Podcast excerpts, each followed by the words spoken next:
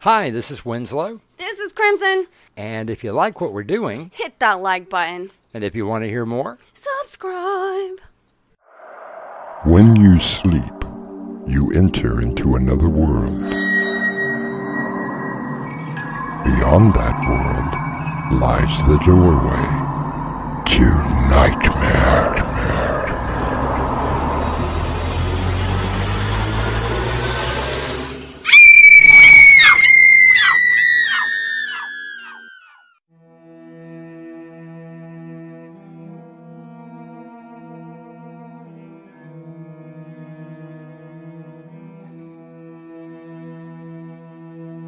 Come in.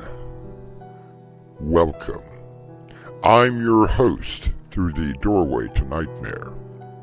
Sydney Chase, a private detective, has been hired to look into the apparent suicide of Donny Appleton. After looking at crime scene photographs, she convinces Lieutenant Ferrero, who had closed the case, to reopen it. Now, another murder in the form of a staged suicide has happened, and Sydney has no clues or suspects. I keep looking at the photos and nothing is just jumping out at me. You're tired, Sydney. Maybe you should just get some rest. No, Alex, look! I know that you're my friend and that you mean well, but this is driving me up the wall. Ferraro isn't making much headway either. Does he ever? What really worries me is there's absolutely no connection with either of the victims. Uh, Why does that have you worried? Because it means we possibly have a serial killer on our hands. And there is no way of knowing when he or she will kill again. Our mystery drama, The Conclusion of the Casebook of Sydney Chase, was written especially for Doorway to Nightmare by Winslow Swan and Crimson McKenzie, and stars Crimson McKenzie and Winslow Swan. It is brought to you in part by Swanage Press. I'll be back shortly with Act One.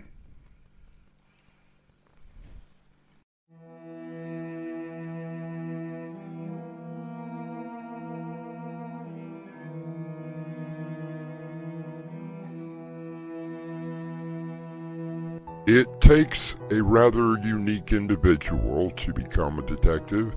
It requires patience, investigative rigor, and higher ethics. In addition to being exposed to highly dangerous people, the process of solving a case can take weeks, months, or even years.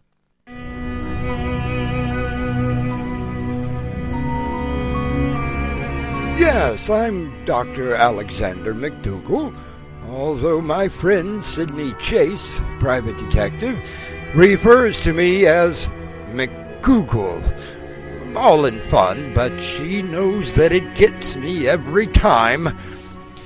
Well, Since her husband passed away and I was the family doctor, we became close friends, playing chess every Wednesday, my equivalent of being on the golf course, and her way of keeping her mental faculties in sharp focus. Uh, she was hired to look into a possible case of suicide that turned out to be murder. When a second murder took place that also looked like a suicide, Lieutenant Ferrero decided that having Sydney on his side was probably a good idea. Now look, Sydney. You can look over the reports and pics all you want to, but hear me good. Well, What? it's hear me well. Not good. Whatever. Just make sure you stay out of my way. Any connection with Appleton? No, they lived across town from each other, didn't have friends in the same circle. Both were about to receive a lot of money, and except for that fact, that was the only thing that they did have in common. Then that is bad for you, Tony. Why do you say that?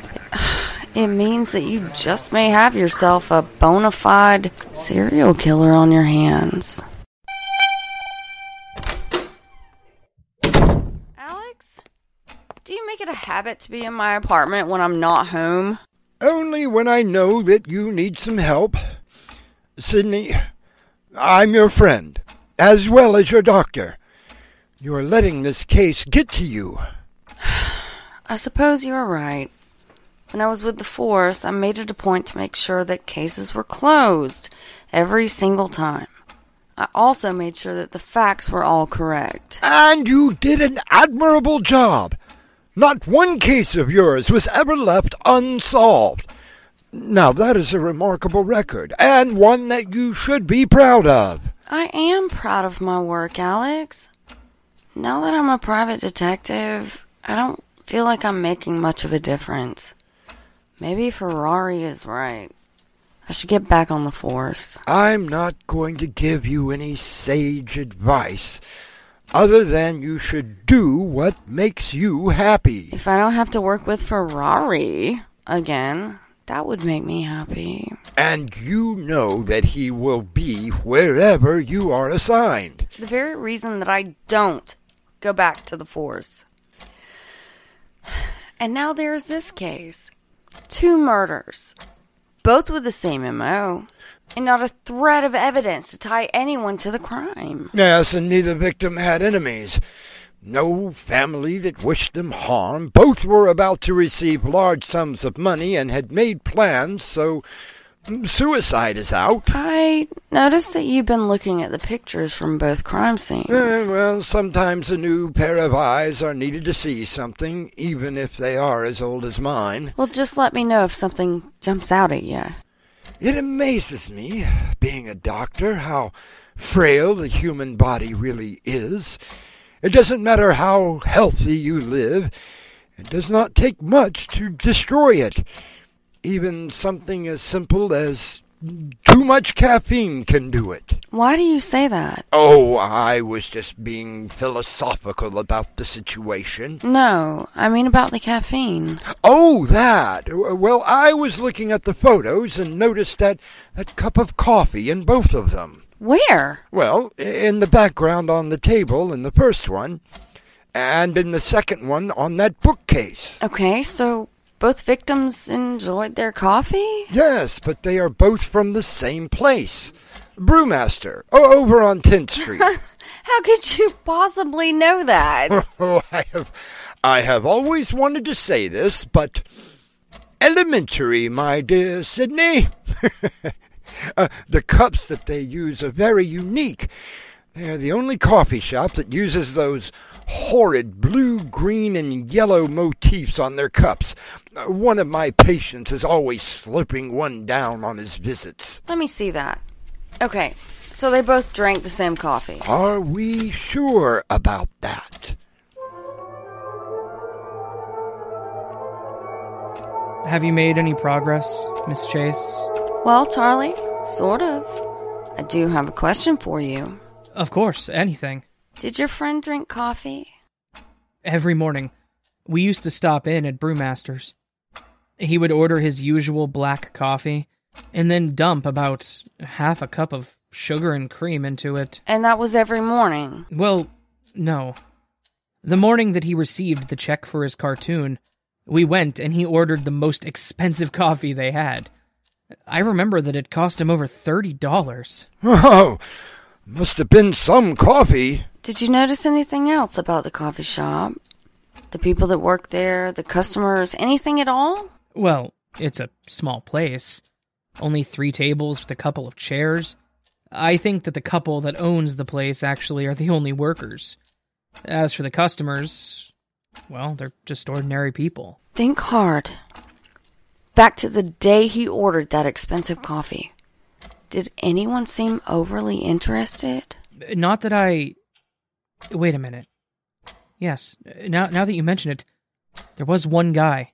What did he look like? Oh, ordinary. Short hair, brown, I believe, wearing a t shirt and jeans. Funny though, he, he didn't have a computer. Why is that funny? Well, most people go there because of the free Wi Fi.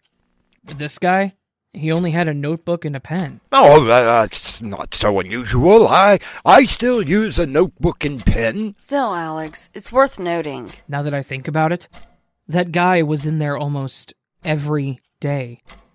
He always had headphones in, maybe listening to music and writing, perhaps. Maybe one of those artist people, but he didn't really look like one. Kinda gives me the creeps. Always looking up, staring, but when you looked back at him, he looked away.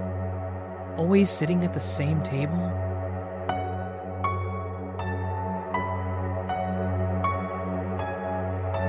The police would call that a person of interest. Sydney perhaps has some other ideas. I'll return shortly with Act Two.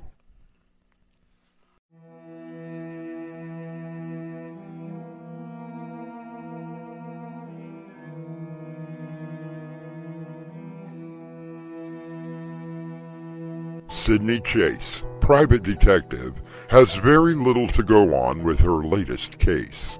Her friend Alex McDougle, retired doctor, has been tagging along and helping her out. Both are now in the office of Police Lieutenant Anthony Ferrero.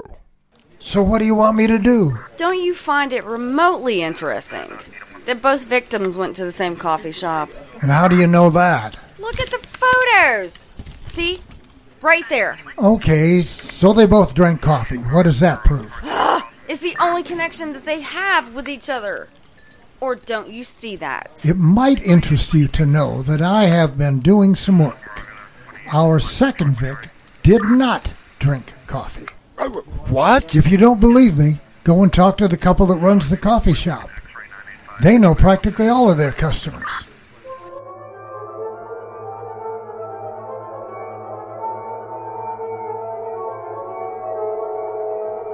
Oh, yes, I knew Mr. Appleton.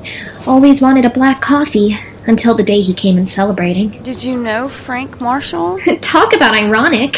Hits the lottery, comes in and gets his usual tea, and then hangs himself. Well, that's still under investigation. I couldn't believe it.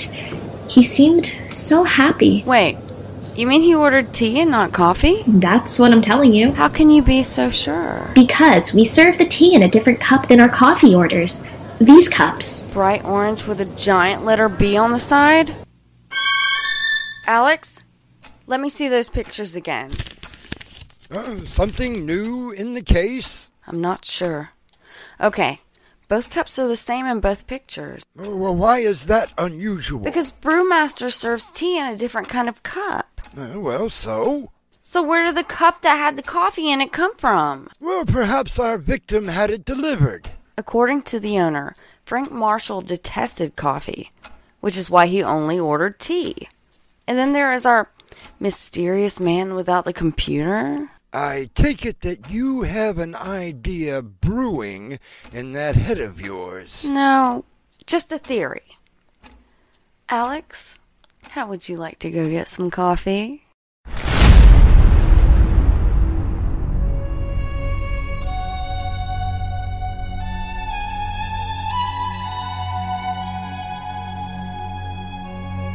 Alex looks at his friend, seeing the twinkle in her eyes. He is reminded of what Agatha Christie once said Unless you are good at guessing, it is not much use being a detective. I'm guessing that you will join me for Act Three shortly.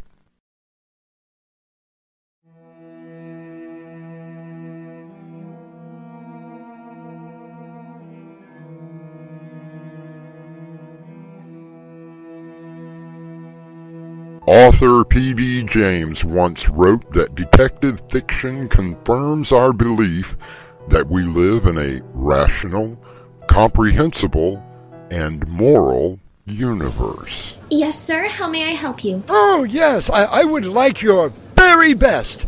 Uh, something that not everyone would order. Oh, yes, sir. Oh, money is no object. Now, pour your best, dear lady. My, you are in a good mood. Bit of good luck today? Ah, I found out that I have an inheritance. Really? Oh, yes, some distant uncle who passed away a couple of years ago and named me as an heir. The estate has gone through probate and they are just now informing me about the fortune. A real fortune, sir? Oh, yes! I'll never have to work again!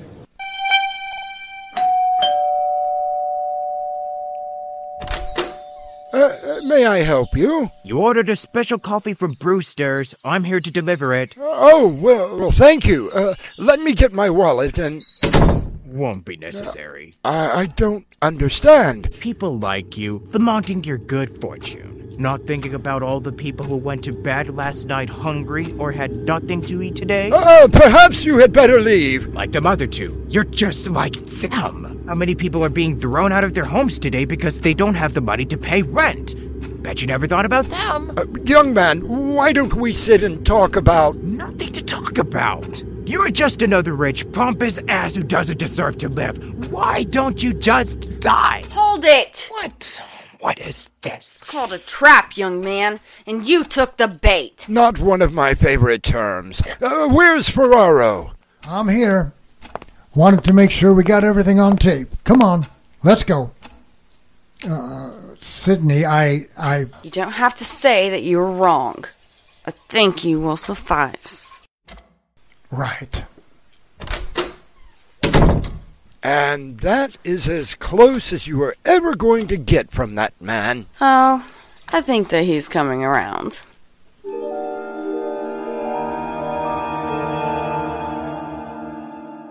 And that is the story. Now, of course, there was no mention in the papers or TV news about Sydney's hand in the capture of the killer. Uh, Philip Wilson was targeting people who were affluent. Like so many, he felt it was wrong that someone else had money while there were people who could have benefited more. When police found his notebook, he had almost 20 names and addresses of potential victims. It was lucky, I suppose, that he only succeeded with two of them. As for Sydney Chase, we still play our weekly game of chess. She still looks for lost dogs or jewelry, and in my professional estimation, she is actually comfortable with her chosen profession.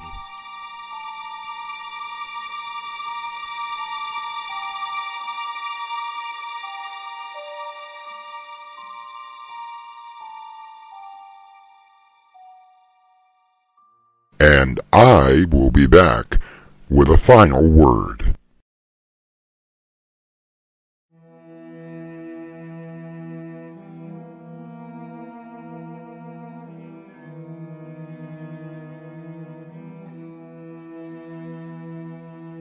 Crime is common.